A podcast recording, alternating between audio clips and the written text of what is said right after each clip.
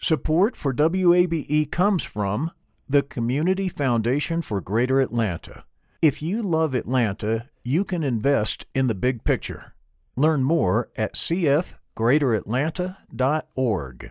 I'm Earlonne Woods. I'm Nigel Poor. We're the hosts and creators of Ear Hustle from PRX's Radiotopia. Ear Hustle is a show about life inside prison, but it's not your typical prison podcast. In this next season, we've got stories about the objects people keep inside their prison cells, about residents in a women's prison who say they want to stay there, and the most beautiful prison garden Earlonne, I will never forget it. Ear Hustle stories about life on the inside told by those who live it. Find Ear Hustle wherever you get your podcasts.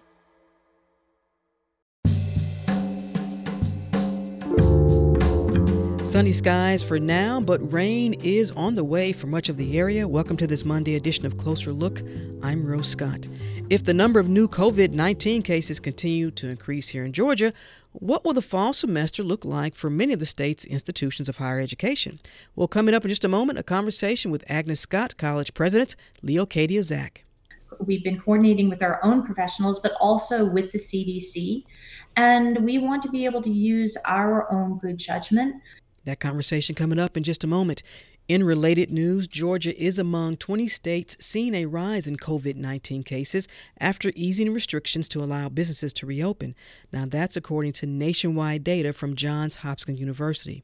And Gwinnett County now has the highest confirmed cases of COVID 19 with 6,151 followed by Fulton, DeKalb, and Cobb. And those latest numbers are as follows. There are 64,701 confirmed cases here in Georgia. The number of deaths statewide is 2,643, and the number of those hospitalized is 9,864. That's all according to the Georgia Department of Public Health at the time of this broadcast. In other news, at least nine Atlanta police officers have resigned this month.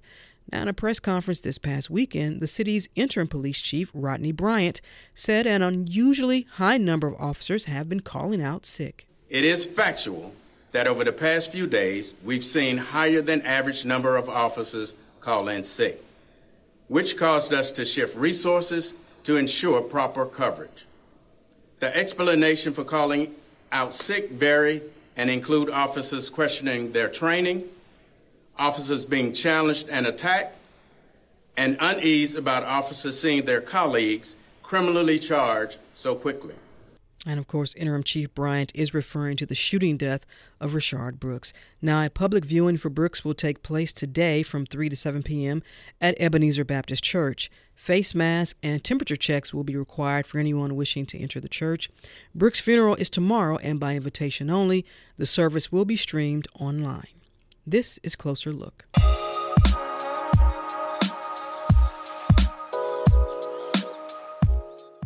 Closer Look continues now here on 90.1 WABE, Atlanta's Choice for NPR. I'm Rose Scott. A programming note Fulton County Elections Director Richard Barron was scheduled to be on the program today. That's not going to happen. The interview will now take place later this week. Meanwhile, an elections task force has been created by Fulton County Commission Chairman Rob Pitts. And when we spoke earlier this month, Chairman Pitts said it was time to move on from the blame game as it relates to all the problems voters had on Election Tuesday.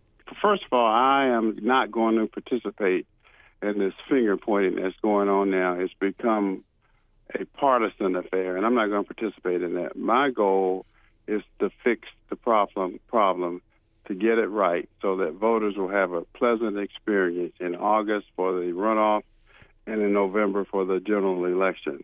Now, that being said, we're going to start at the top, looking at mm-hmm. the uh, absentee ballot process down through the equipment to the staffing, everything that happened, we're reviewing.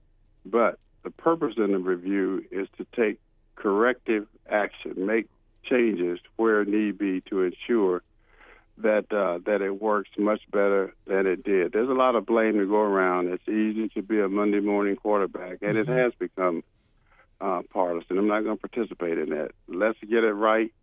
Uh, we're all in this together, and this is a democratic process, and I'm determined to make it right and to make it better for the upcoming runoff and the general election in November. Before we get to talking more about that special task force, but let's Yes. talk about your leadership in the elections uh, Mm-hmm. department because it is separate from the county in a sense. So, what role can you play in terms of ensuring that this process will be better next Well, go around? All right, you're you're correct. Um, we uh, we at Fulton County, the Board of Commissioners, we get blamed for anything that has Fulton County's name associated with it. That goes with the territory. But the facts are, elections in the county are run by a, the Board of Registration and Elections. That is a five-member board. Two members of that board are appointed by the Republican Party of Fulton County. Two members of that board are appointed by the Democratic Party of Fulton County. The Board of Commissioners, though, appoints the chair of it. And they run the elections and not the Board of Commissioners. They hire their executive director, uh, Mr. Richard Barron, who is in charge of the process. At the state level, it's the Secretary of State who is in charge of the whole process statewide. Uh, there was a, a myriad of problems that happened, which we're all familiar with. Compounding the problem, uh, new equipment uh, hadn't been tested. Well, A huge number of absentee. ballots. In fact, I've never gotten my application to apply for an absentee ballot. well, you're still among a haven't. lot of people, Chairman Pitts. I never get so, but uh, I'm not complaining. Let me tell you, I'll say this also. I went to 25 polling precincts on election day, and what surprised me is that the good people of Fulton County, of course, they were you know tired and frustrated, but they were patient. They were determined to ex- exercise their right to vote. And once they were explaining what was going on, they understood. Not that they were happy, but they understood. So I have to, you know, uh, give them a round of thanks for for being as patient as they were. Now you go back to the previous Friday, the last day of early voting, when the manager and I again toured every every, and I want to underscore that every early voting precinct. We saw it was hot outside. Uh, people were standing in those long lines because they waited till the last day to vote again, which is understandable. But we actually was a Thursday, not the Friday.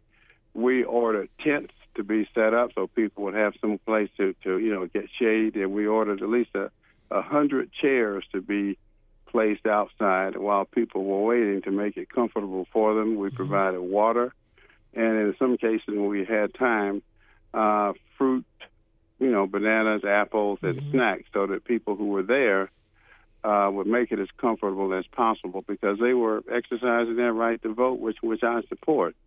The other thing is that those are, and the law requires this: anyone 75 of age or older, they are permitted to go to the front of the line, and that also happened. Now, all of that said, we are reviewing every aspect of it to include this task force. We'll be uh, be bringing together to look at several several things from a logistics point of view. You know, how many precincts do we need? Where should they be? And the law will help determine some of this. Well, Chairman the Pitts, equipment. Yes, the, the special task force, the special election task force. yes. Someone listening says that sounds great, but it, you all still have to work with your That- county correct. election officials and your elections board. Is it time? we- it- is it? Let me, let me get this out. Yes. Do you think it's time maybe for new leadership in your elections department in Fulton County, whether it's with I Director that- Barron or the board? I think that let us review what what happened and what changes can be made between now and the August runoff. And I think that uh, when we all work together, I spent an hour, not an hour, 30 minutes yesterday talking with Mary Carole Cooney, who is the chair of the Board of Registration and Elections, and I emphasized to her that we in this task force are not trying to interfere with what they're doing, but to provide some construct some constructive input into to their process. And she welcomed that, and I'm going to be speaking to her, her board. They meet, in fact, in a few minutes this morning mm-hmm.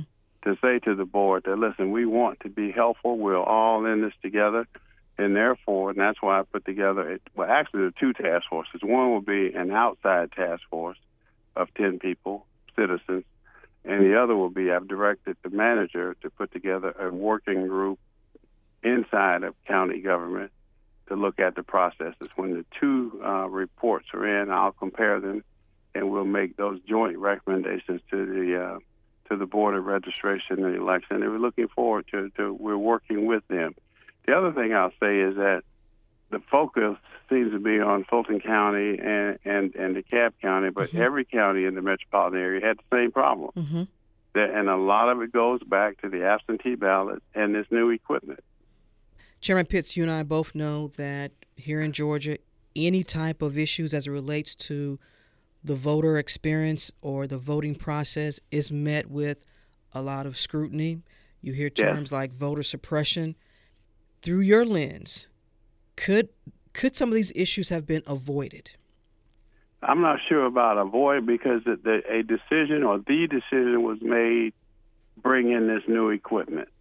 It was new to everybody. And then what we learned, there's a learning curve with the new equipment.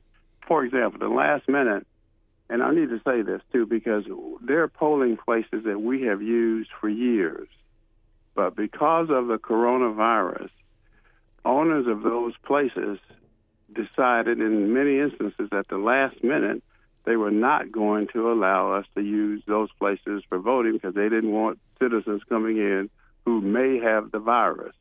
Therefore, they notified us, no, you cannot use this place this year. There were other reasons. Uh, uh, some schools were under construction. Uh, they had to, they were on a tight schedule to mm-hmm. get ready for uh, the school year, so we couldn't use those places.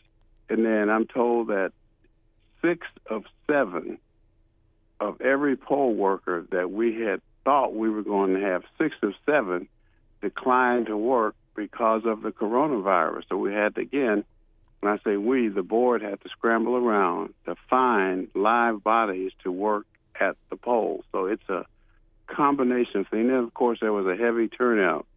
The protest, I think the kids who were protesting, a lot of them took the time to vote, which I think is a good thing. There's a tremendous amount of interest in this election. That also uh, helped the turnout. In the absentee ballot, and back to my situation, I still, and this came from the state, still have not received my application to apply for an absentee ballot. So I voted in person 5:30 in the morning. How long did it take you to vote? It, I got there at 5:30 in the morning in anticipation of the lines and it took me probably 10 minutes after I was inside. I had to learn, it was a learning curve for me, new equipment. Mm-hmm. I mean, I personally don't like it, but it's what we have now. And with respect to the, uh, when we change facilities, I'll give you one clear example. Mm-hmm. Uh, Grady High School had been a, a precinct for years. Uh, so we couldn't use Grady this time around, and we, I think it was three or four precincts there were issues with the lo- previous location, so we moved to Park Tavern as a site. Well, when you get in there, the building itself, are five precincts that were moved to Park Tavern. You get there with this new equipment, the power in the building was not adequate to support, you know, these voting machines. So that was a problem. Now, had we gone back to Grady, where it had been going, had been going for years, there wouldn't have been that problem. But shouldn't there, the counties know this information ahead of time? You wouldn't know that because we didn't find out that that well, when I say we, the board didn't find out they could not use some of these places until the last minute. Then you have to scramble around trying to find, and there are legal requirements as to where uh, the polling places can be located. So you know, so there, there's a lot. It sounds simple, and I'm not going to, you know, Monday morning quarterback, nor am I going to make excuses for the Mr. Barron, the director, nor the board. But my goal and my objective is to get it right for August and for November. Okay, then finally, Chairman Pitts, as we wrap up, you've got not one but two task force. How confident are you that you will have some recommendations that you can work with the elections board in Fulton County and Director Barron. How confident are you that you all can get something worked out so that definitely by November 3rd, but at least August 13th, what happened this week will there may be some problems, let's be fair about that, but definitely not to the level of what happened this past Tuesday. How confident am I that we can? 100% that we will have specific recommendations and that they will be accepted by and implemented by the Board of Registration and Elections. We're also going to involve the business community because here, here's a, here's something. We have uh, Fortune 500 companies here who specialize, for example, in logistics. You know, the UPSs of the world, the Chick Fil A's of the world. They know how to get people in and out. So they will be asked to be a part of this task force as well. Give us your take. What would you do? How would you handle this situation? So we're serious about this. I want the public and your listeners to understand that we're serious. And if anyone has a uh, suggestion, bring it directly to me and we'll look at it. That's my commitment. Chairman Pitts, when we started this conversation, you said, I'm not going to get into the blame game. I'm not going to get into pointing fingers. But what is your hope that the Secretary of State's office will work with you all if you feel that they need to? I think that we're all in it together, and I think that once you know the you know the rhetoric, um, and, I have to commend the governor. I heard the governor make some statements. Let's work this out. You know there were issues, but we have to do better for August and November. He's saying exactly what I'm saying, maybe in a different way, but we have to get it right, and we're going to do everything we can to get it right. Fulton County Chairman Rob Pitts, we've been talking about a special election task force, actually two. Chairman Pitts, thank you for taking the time. I really appreciate it. Thank you. Anytime. Thank you so much.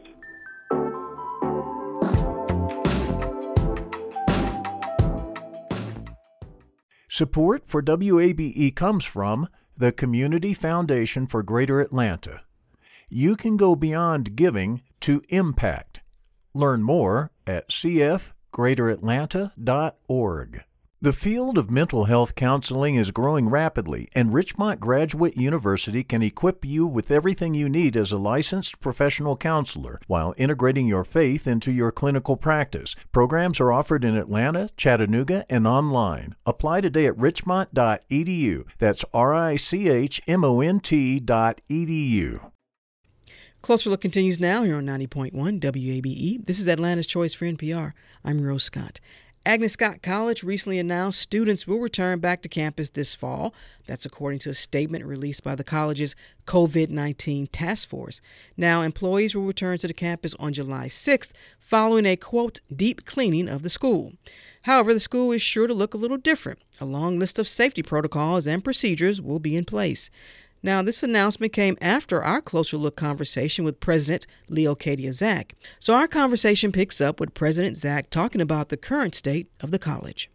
The campus is closed um, to visitors. Uh, people, we do have people who are walking through the campus, and so we get to see them occasionally. But it, at this time, it is closed. And to your knowledge, have there been any confirmed COVID 19 cases among faculty, staff, or, or students who were on campus? To our knowledge, there has not been. We've been very fortunate. We know that people do have situations where grandparents have passed away and they have people in their family who have passed away. But we are so blessed um, that our community has been spared. Have you been tested? I have not been tested. Why? I just haven't had the opportunity. I am I um I've been working remotely and um, at the lovely Scott Sam's house and working remotely as most of our staff and mm-hmm. faculty are doing. Um, and I just haven't had the opportunity. But before going back to work, I anticipate or back to the campus on a regular basis, I anticipate getting tested. Now, have all of the students that were able to leave campus, did you all need to assist any of them in finding housing? Or I imagine maybe some of them needed some assistance uh, as we are all going as they as this pandemic was unfolding? Well, I am so grateful to our alumni and to the community and what they've done to be able to assist our students. As our students were leaving in March, some of them were not able to leave, our international students, or some of our students, I think people may not be aware that 40% of our students are Pell Grant students. Hmm. And some of them did not have the opportunity to be able to go home. And as a result, we had alumni and community members who are willing to take them in. But we also started a student emergency fund. And I am extremely grateful to Georgia Power and the United Way and our alumni and community members that have contributed to that. Um, that fund has been needed for things such as food, hmm. rent, basic needs for our students. I think people don't have a sense of the level of need um, that some of our students have. Mm. And especially since they don't have their on campus jobs or community jobs. Mm. So I am so grateful to the community members who helped them get through this very difficult period. um, and who are going to have to continue to help them because it's still going to be a long haul ahead. That is for sure. The voice you hear is Leocadia Zak, president of Agnes Scott College, and we're talking about how the institution, like so many, is adjusting amid the COVID 19 pandemic. Well, let's talk about the institution adjusting too in terms of finances. I've been speaking with so many other area university and college presidents. They've all talked about the financial impact of the pandemic. Uh, it's been substantial from having to refund students, losing out on other fees, how would you assess the current fiscal health of Agnes Scott College? Well, I would say I think every college and university in the country is feeling the impact of COVID 19. Agnes Scott is no different. Uh, we, uh, thankfully, we have been continuing on. But yes, you know, there are lost revenues from refunds. Also, as you know, we have a beautiful campus. And in the springtime and summer, we enjoy having movie shoots on campus and weddings and mm-hmm. summer camps. So clearly, there is an adjustment with respect to the finances. And, um, but I have to say, where I'm most concerned are the finances of our students um, as I mentioned, you know, 40% of our students are Pell Grant students. What I'm really concerned about is their ability to be able to return to campus. We know that they want to return, we because they're already signing up for classes. But again, I'm very concerned about their financial state and the fact that we need to ensure that these students can make it all the way through graduation. Their futures depend on it, their families depend on them. And that's where I think we really need to continue our focus is how colleges help their students and also how we can help those students as well. Morehouse College has made some adjustments. They've had some furloughs and layoffs. Um, could that be the case for Agnes Scott College? We are looking at all of our opportunities um, for the future. I will say again, I'm so impressed with our faculty and staff and our senior leadership. What they have done in some cases is chosen to take a pay cut themselves so that we did not have to furlough during this period. So I am incredibly grateful uh, to the contributions that people have made to be able to keep our community strong. Are you taking a cut? In your salary? I, I have. Um, I've taken several uh, several months without pay um, and anticipate a pay cut for next year as well. Wow! Did you all receive funding through the CARES Act? We did receive funding through the CARES Act. Um, unfortunately, as you know, that funding is quite small. Um, half of that funding went directly to our students, and I'm very grateful to that. Um, we unfortunately are not eligible some, for some other funding that some schools have received, mm-hmm. like the PPP. Mm-hmm. Um, and part of that is because we um, we employ so many of our students because of the fact that federal financial aid doesn't support them. Mm-hmm.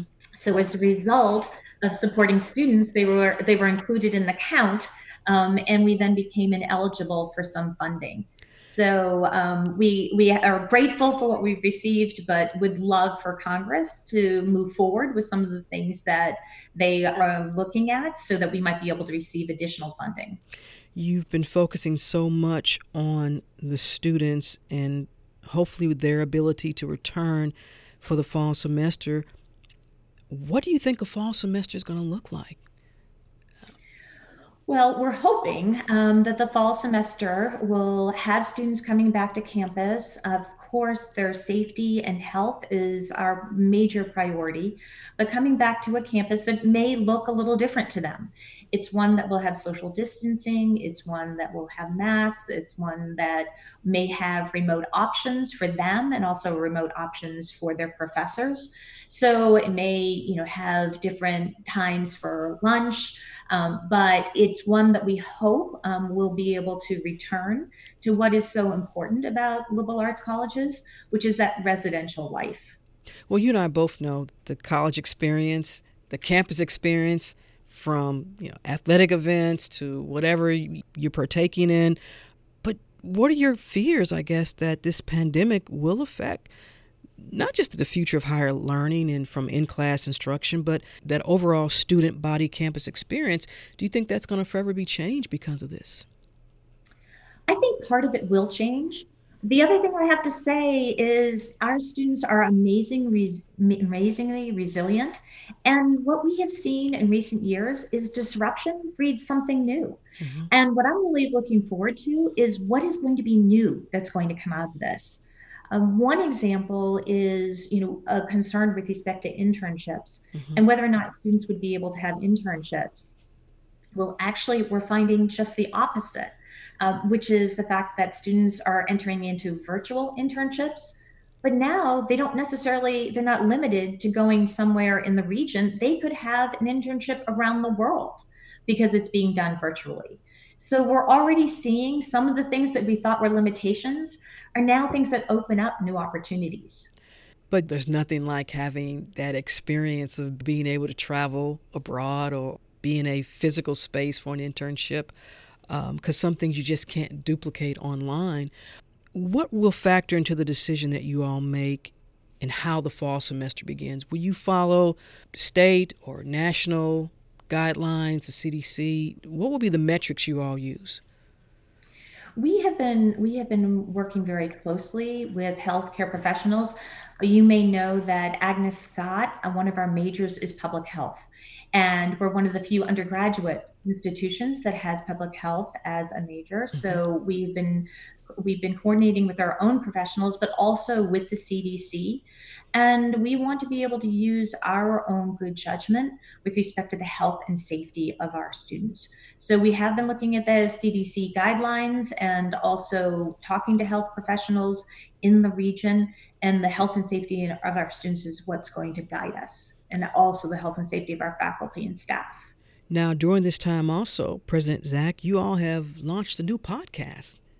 We have, which I'm very excited about. And again, it's one of those innovations during this time. And I have to thank the architect of this podcast, our Vice President for Equity and Inclusion, Dr. Porcena. Mm-hmm. And it's called Engaging the Social Challenges of Our Time, which comes from our mission.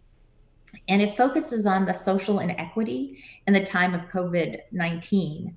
But it's not just the social inequities during this time, but what it really does is shine a spotlight on those social inequities that have existed. So I'm delighted with that podcast. People should go to our website um, and tune in right after they tune into WABE. Absolutely. Um, um, but uh, some of the things covered are, you know, inequities in healthcare and mental health, immigration, the workplace, and we hope to do many more in the future. Maybe you could participate in our podcast, Rose. I know a little something about talking. We'd love to have you. As we wrap up, in your inaugural address, there was praise for your parents. You praised them for, for giving you the work ethic. As you reflect now a year later, what have you learned about, I guess, your work ethic and perhaps yourself, and especially doing something you could not have even imagined during this time? Now you're going to make me cry, Rose. Um, I'm but, sorry. Uh, but my my parents did um, instill an amazing work ethic, and I think it is what really has carried me through this time. But with that work ethic, I can hear my mother uh, in the back of my head saying, "It's not about you; it's about others." And I think that's really the most important part of this time. Whether it's wearing a mask, it's about others. Um, what we do um, during this time is to support others. And I think that's part of what drives that work ethic. It's what we can do for the community, it's what we do for the people we serve. And all of my siblings, um, are in education and recognize the importance of service. I think that's the other part that my parents instilled in us, um, in addition to that work ethic. So at this time, it really it really serves us well. You also, as we played that clip, you said Agnes Scott had you at hello. You still have that same feeling when you walk around the campus. I was going to say, um, I can't wait to say hello to all of our students when they return and the faculty and staff. Uh, I miss them so much. And Agnes Scott has been such a special place to so many people and clearly has adopted me and I it had me at hello. Now, when are y'all bringing the goats back? Because, you know, I kind of, I'm fond of goats. I was going to say the, the goats will be coming back. It's part of our sustainability effort. Um, we had a couple kids born during the time that they were there last year, so everyone was very excited. So hopefully we will we will be bringing the, the goats back next year.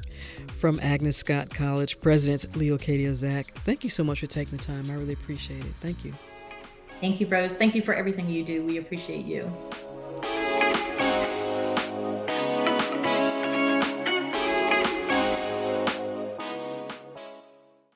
Closer Look continues now here on 90.1 WABE, Atlanta's Choice for NPR. I'm Rose Scott.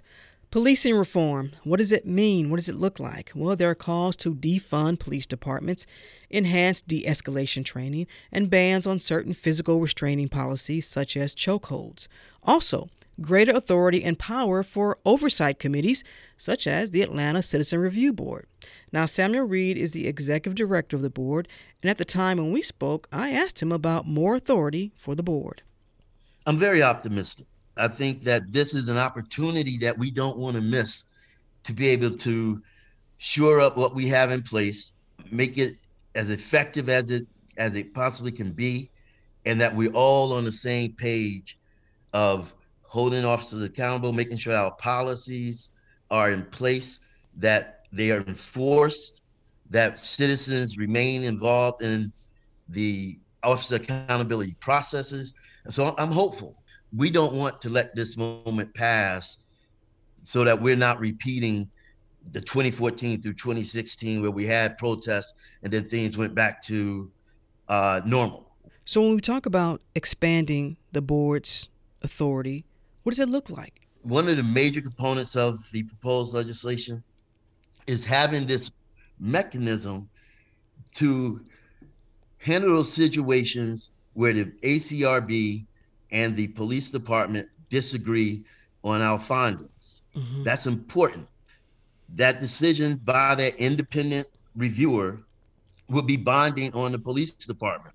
And also having that in place would make sure before it gets to that level that the APD and ACRB are working in tandem to make sure that the process works. And we'll know that by the decisions that are made and the reasons as to why certain decisions are not made on sustained complaints. So, in a sense, you're talking about an independent entity that will decide whether complaints are sustained and if any actions, including disciplinary measures, are to be imposed. You all want that to come out of this independent entity. Yes. And when I say entity, I mean out of this one person who would be a retired judge or retired lawyer, someone who's familiar working in this space mm-hmm. to be able to make the decision based on the complaints from the, I mean, based on the investigations from the ACRB and the APD and our position statements that say why we uh, are, at, are are arguing for our positions, mm-hmm. and they would be able to make that decision, and then that decision would be binding on the police department. Is that a standard or something unusual to your knowledge as it relates to other oversight committees or citizen review boards throughout the nation? I've, when I was researching it about three years ago, uh, I can't remember where right now, but there was a there was a there was a city that had that type of uh, independent review set up, and I think that is a, a a great way to be able to deal with the disagreements because what it does is is it holds everyone, the police department and the ACRB accountable to make sure decisions are coming out that are adequately defended and based on the the record based on the facts and the law and the policies and not based on extraneous things that sometimes cloud cloud the decisions that uh that we see. To your knowledge as long as you've been with the board did a, a complaint come against any of these officers? Uh yes uh, Rolfe officer Rolfe he received one complaint in our office in 2015 and what was the result of the finding the finding was not sustained. It involved a uh, false arrest. If you're just joining Closer Look, I'm joined by Samuel Reed, Executive Director of the Atlanta Citizen Review Board. No, it's not a rebroadcast from last week, but with new developments regarding the board, we invited Director Reed back to the program. If, through your lens, if there are no criminal charges filed against Officer Rolfe, what do you think that message would send to the community? That would be a, um, for the community, I believe, that would further uh, exacerbate the the call for you know why can't something be done? I think that know the process needs to work and and the prosecutor will need to you know make the decision that he believes is is necessary mm-hmm. at this point and even before this it's upsetting to all of us that when it comes to criminal charges against officers and they're not held accountable by the, the legal system, it hurts all of us. And and I can understand the the anger and the pain. Uh, I've been doing this for a while, and it, it, it's it's maddening and it's frustrating, you know. But the and that's why. And and here's the other thing. Um, if the legal system doesn't do what it's supposed to, what it should do, um, based on its review of the evidence and based on what what what evidence it has in front of them, um, you still we still have the administrative process that should be able to that will be able to investigate and hold officers accountable for the policy violations. You know, um, the legal system has a different standard, you know, beyond a reasonable doubt, as opposed to administrative investigations that have a standard of preponderance of the evidence is more likely than not. Mm-hmm. And the violation of the policy is is enough to, especially in this situation, um, should the the evidence and and the investigations come out that the officer did something in violation would be able to hold the officer accountable. You know, that's why we encourage citizens to always, always file a complaint with the Citizen Review Board because we need to make sure that we have these administrative investigations so that if it goes to the legal system, mm-hmm. we can still hold officers accountable through the administrative policy violations the other side to this is that you have a lot of folks that will say understand this too that for officers who when they arrive to on a scene or a situation have no idea what they're encountering officers have to make a decision a split decision and, and some will say if you're going to scrutinize all of those actions and you also put the officers and the departments at risk for not only retention issues, but recruiting. And maybe that's not your your lens because your lens you are a citizens review board. Well, um, Rose, here's here's the thing. We are about providing a fair, independent forum of investigations, mm-hmm. which means that we will look at all the evidence that comes in all the information that we're able to gather during our investigation and make a determination. Now, um, sometimes people are going to feel like it wasn't fair that because it, they didn't get the decision they want. Officers will feel that, like that, citizens will feel like that. But at the end of the day, you want to our our concern is making sure that we have an independent, thoroughly investigated, fairly investigated complaint investigation. That's what that's our goal. We have to look at did the officer violate the policy in handling that situation? Mm-hmm. Okay. Let's talk about the board for a moment. Are there any changes you feel are necessary as it relates to the board itself? term limits, how folks are appointed, and so forth. Anything you'd like to see changed? Well, I believe that the way that we are designed, we have a very diverse board that is um, that represents the cross section of Atlanta.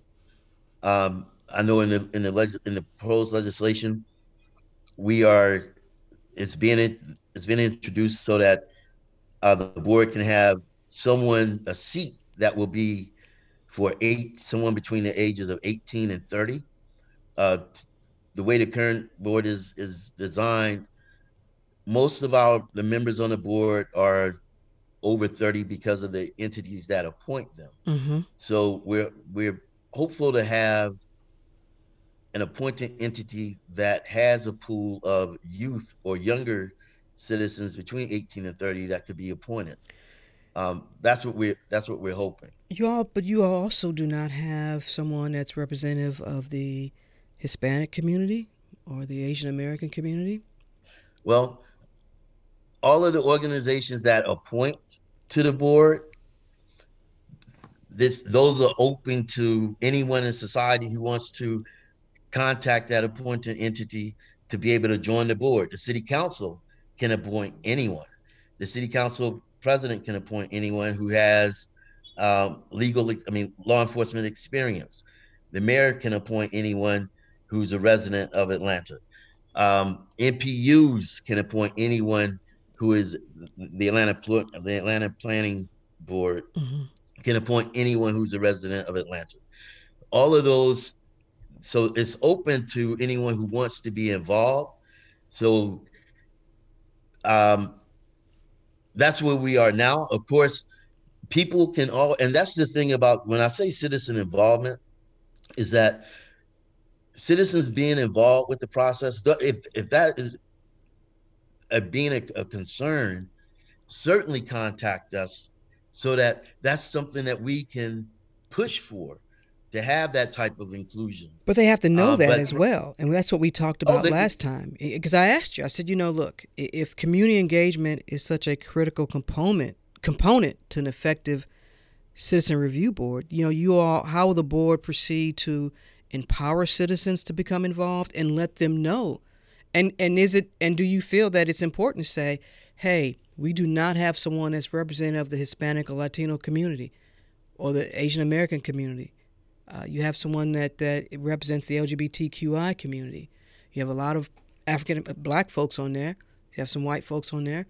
Uh, but one could argue it is not necessarily reflective of this. Is not as diverse as it could be. Uh, Well, I would I would say this, you know, um, people look at pictures and think that they know the the full diversity. We have individuals on the board who are LGBTQ. That's Um, what I just said. Yeah, indivi- that's what I just yeah, said. You do. We have Mhm. individuals on the board who have uh, disabilities. You know, so anybody anybody who wants to be on the board can certainly contact us and let us know their interests so that we can direct them to the appointed entities for the opportunity to be on the board. Now, do I think that uh, the board could benefit from having someone from the Latino community, someone from the Asian community? Certainly, Mhm. because it's for it's for the citizens. You know, it's for the citizens, and it's a citizen board. Um, now, is the board operating in the ex- the uh, ex- exclusion of people? No. So, and as far as as far as letting people know, Mhm. we are engaged in community outreach. We go to different uh, events. We we have a presence on the social media, Mhm. and if people feel like they're not hearing from us in their spaces, they need to let us know. That's what, because that's what we do. That's what we want to do is be wherever anybody who needs has a concern to let us know. In fact, um, a few years ago, we contacted the Latino, the Latin American Association Mhm. uh, to start conversations with them. That's something that we need to restart because we went over, we did a presentation to let them know we that we exist and that we want to have their involvement. And so it's always a growing uh, process because citizen. I mean, policing affects everybody. Mm-hmm. Everybody. So everybody needs to be involved.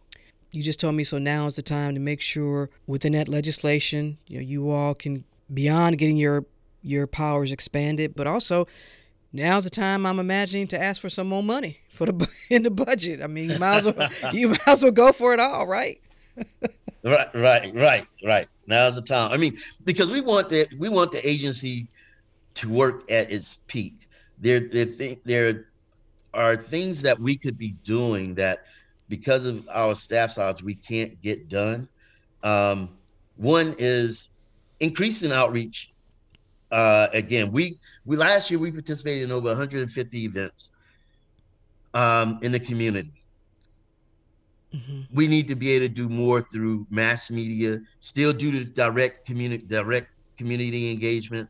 We want to be able to do the focus group. We want to be able to do the surveys that we can measure year after year the changes in the in the perspectives perceptions that citizens have about law enforcement or officer accountability because that's how we're able to to know that we're making the right moves. If you don't if we're not able to measure that consistently we're not able to determine if the steps that we meaning the acrb and the police department and the city are making the necessary changes you all meet once a month correct is that true? We do. So you meet once a month. And in that meeting, are you going over complaints? Are these meetings open to the public? Yes, they are. We meet once a month, and the meetings are open to the public. And for the most part, those meetings are about the complaints. So people can come and watch us do the work that's related to citizen complaints.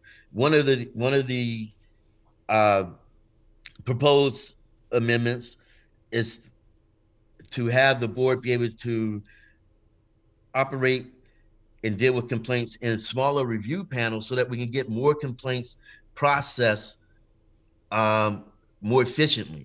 So that's one of the, things I'm excited about as well. Uh, so we're making changes. We want to be able to serve the citizens like the citizens want to be served and meet expectations like they want. And we want to have citizens involved. Now, how have y'all been meeting during the pandemic? Has it been online? Unfortunately, um, we have not been able to meet online since City Hall is closed to the public. We have not been able to conduct a meeting since February. We have a we have a backlog of cases. We have citizens that want to be involved, that want to attend meetings, but we we haven't been able to have them. Well, you and I are meeting. You and I are having a conversation via Zoom. Can't y'all do that? You you would have to speak to the city uh, law department. The the the mayor had an, an executive order that closed city hall, and we all have to follow that, and that included boards and commissions. But it's my understanding that the city is working on a process to start opening up and allowing um, boards and commissions to be able to conduct their business. Would you be in favor of having your meeting streamed live as well? Uh, that is something that we have discussed, and we've we've been looking at um, how to do that and how to make sure that happens. Um, that's something that we we do plan on doing in the future. Um, right now, we just know we need to to get back so that we can have these meetings mm-hmm. so that citizens can come in and, and see the way we operate and participate in the process through through witnessing it and filing complaints that's what we need to have happen and this backlog director reed how how many complaints are we talking about here y'all have not been able to meet since february i imagine it's piling up yeah we're looking at about 30 complaints that are um, that need to go before the board. And so hopefully with this this pass of legislation that would allow us to be able to have review panels, we will be able to handle those backlog of cases fairly quickly because currently if we only are able to use the full board, you're looking at maybe four to six complaints that would be able to be discussed during a board meeting. Mm-hmm. and the review panels will allow us to be able to move those cases along faster through the through the, the board process. Finally, as we wrap up, Director Reed, with this latest shooting, death of Rayshard Brooks, the changes within the Atlanta Police Department that have already happened and the changes that are to come, and also with legislation coming out of the Atlanta City Council.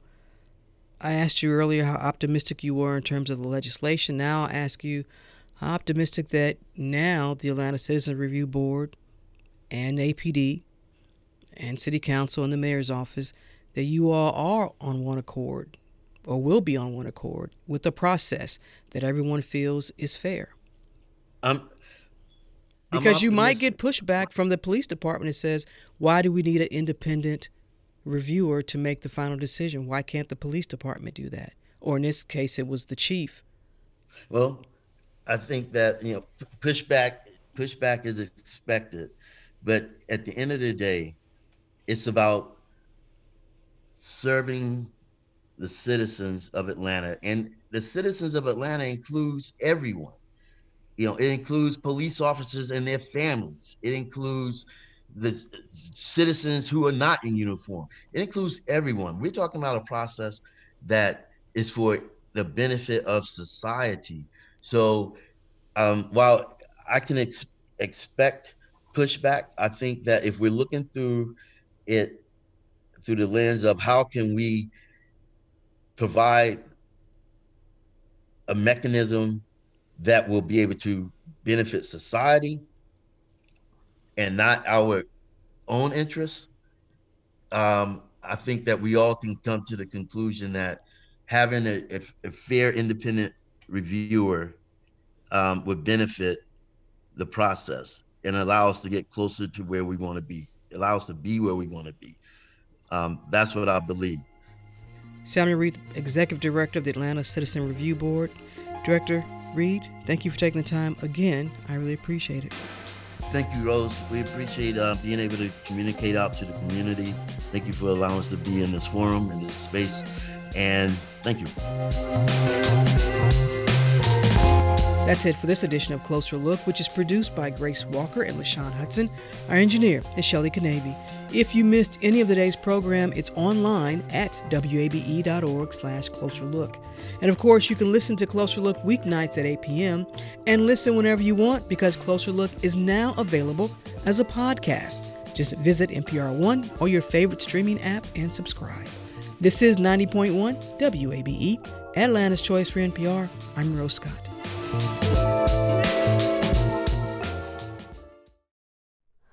Hi, it's Terry Gross, the host of Fresh Air. We bring you in depth, long form interviews with actors, directors, musicians, authors, journalists, and more. Listen to our Peabody Award winning Fresh Air podcast from WHYY and NPR. Local, state, national politics. WABE and NPR have the coverage you need. I'm Jim Burress, host of WABE's All Things Considered. Whether it's on the air at 90.1, streaming online, or connecting through our mobile app, WABE keeps you on top of election 2024 in what's sure to be a pivotal year in politics. And for candidates and ballot information, visit our election hub at wabe.org/election 2024.